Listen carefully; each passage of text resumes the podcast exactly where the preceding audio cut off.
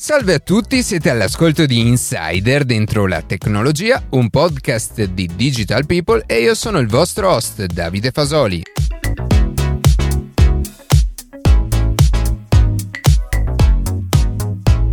Nella prima puntata dell'edizione estiva vi proponiamo un estratto inedito della puntata che abbiamo realizzato con l'Agenzia Spaziale Italiana. A Marino Chris Conio, membro dell'unità Volo Umano e Sperimentazione Scientifica dell'ASI, avevamo chiesto Finora eh, abbiamo parlato del ruolo che ricopre l'Italia e tante aziende italiane nel settore dello spazio. Però, innegabilmente, in, questo periodo stiamo assistendo a un fenomeno appunto della privatizzazione dello spazio. Ci spieghi in primis che cosa significa privatizzare lo spazio e poi, da un punto di vista più concreto, quali saranno le ripercussioni sull'esplorazione spaziale. Allora, questa privatizzazione è una cosa che è nata negli Stati Uniti eh, subito dopo la fine del programma Space Shuttle. A quel punto il programma Space Shuttle era un programma della NASA in cui ovviamente partecipavano industrie, in primo luogo la Boeing, però di fatto tutto era gestito dalla NASA anche sul piano del eh, cosiddetto rischio d'impresa, per cui era la NASA responsabile dello, era stato responsabile dello sviluppo del, delle navicelle così come di ogni singola missione. Dopo di quello ha deciso di avvalersi di fornitori privati per il rifornimento cargo del, della Stazione Spaziale Internazionale tramite un servizio cosiddetto end-to-end. E dopo una gara questa cosa è stata vinta da due fornitori che sono appunto SpaceX di Elon Musk e adesso si chiama NG, prima si chiamava, non me lo ricordo più, comunque quello, quello che dire, produce le, sviluppa le navicelle Cygnus mentre SpaceX sviluppa le navicelle Dragon. In entrambi i casi, la NASA ovviamente ha staccato un bel assegno per queste due società, però poi a quel punto sta a loro gestirsi tutto. Possono guadagnarci molto, possono guadagnarci poco, possono anche rimetterci. Questo è il concetto. E nel fare questo, e questo è, è, è, è come dire, un, un aspetto del, della, della, della, della privatizzazione. L'altro aspetto è cercare di attirare clienti privati. Quindi negli spazi dentro la stazione spaziale, per, la NASA una percentuale delle risorse, anziché farle utilizzare a spese proprie agli scienziati, che è la, la, la classica cosa che, che, che, fanno tutte le agenzie spaziali, per cui tu paghi tutto e dopodiché per fare scienza metti a disposizione gli spazi e, e magari paghi anche gli scienziati per poter sviluppare gli esperimenti. Una quota parte viene venduta a eh, come dire, clienti privati interessati a fare esperimenti sulla stazione spaziale.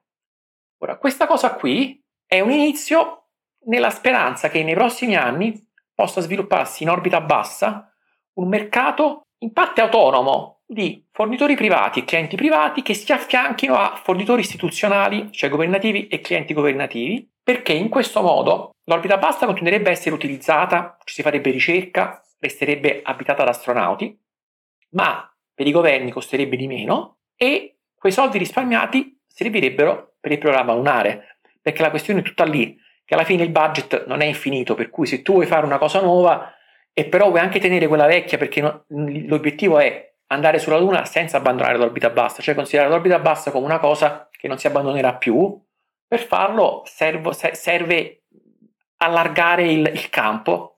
E questo è il senso, ti parlo, sto parlando di esplorazione umana, del, della privatizzazione. Ci sono viceversa settori, ambiti spaziali differenti in cui clienti, attori privati esistono da tempo, tipo so, il broadcasting televisivo. Lì è tutto privato, cioè la televisione via satellite eh, sono privati che, che, si, che si, comprano satelliti da, da, industrie che li sviluppano e li lanciano e, e, loro, e pagano il centro di, di, di, controllo a terra che poi diffonde le immagini, per dire. Certo, e questa privatizzazione potrebbe essere anche un incentivo per, per, diminuire i costi di tutti i dispositivi che utilizziamo. Penso ad esempio ai lanciatori, eh, come, come ha fatto SpaceX, per renderli poi riutilizzabili, abbassandone notevolmente il costo. E potrebbe essere anche questo un elemento positivo della privatizzazione, quindi una sorta di maggiore competizione poi tra, tra diverse figure. Sì, sicur- sicuramente sì, perché quando entrano in gioco attori privati c'è quel tanto di concorrenza che spinge a ottimizzare, usare meglio le risorse, provare ad abbassare i costi per essere più competitivi, cosa che se paga sempre l'agenzia governativa uno è meno, è meno, è meno, è meno stimolato a, a, a, questo tipo di ottimizzazione. Tipicamente i programmi spaziali cost, costano tantissimo, questo è, è sempre stato così. Costano tantissimo per il concetto che è difficile fare economia di scala, cioè si riesce a fare economia di scala sulle applicazioni a terra. Quindi se io per esempio lancio un satellite che trasmette immagini televisive, faccio economia di scala vendendo a terra le padelle, diciamo così, e l'abbonamento. Quello lo vendo a decine di milioni di clienti e là ho fatto economia di scala.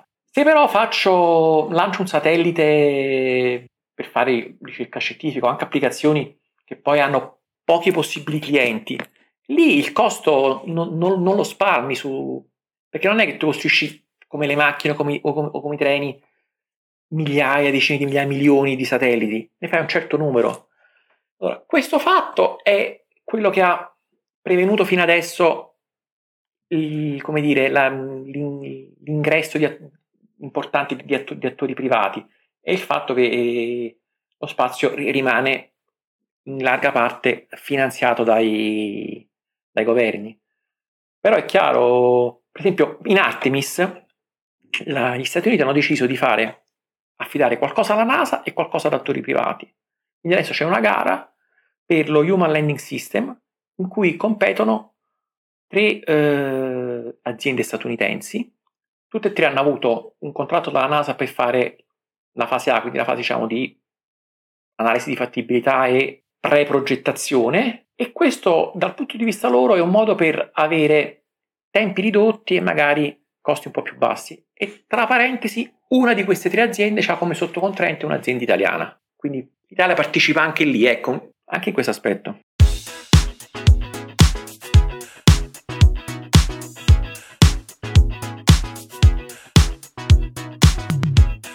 E così si conclude questa puntata di Insider dentro la tecnologia. Io ringrazio come sempre la redazione e in special modo Matteo Gallo e Luca Martinelli che ogni sabato mattina ci permettono di pubblicare un nuovo episodio. Per qualsiasi tipo di domanda o suggerimento scriveteci a redazione chioccioladentrolatecnologia.it, seguiteci su Instagram a chiocciola dentro la tecnologia dove durante la settimana pubblichiamo notizie e approfondimenti. In qualsiasi caso nella descrizione della puntata troverete tutti i nostri social. Se trovate interessante il podcast condividetelo che per noi è un ottimo modo per crescere e non dimenticate di farci pubblicità. Noi ci sentiamo la settimana prossima.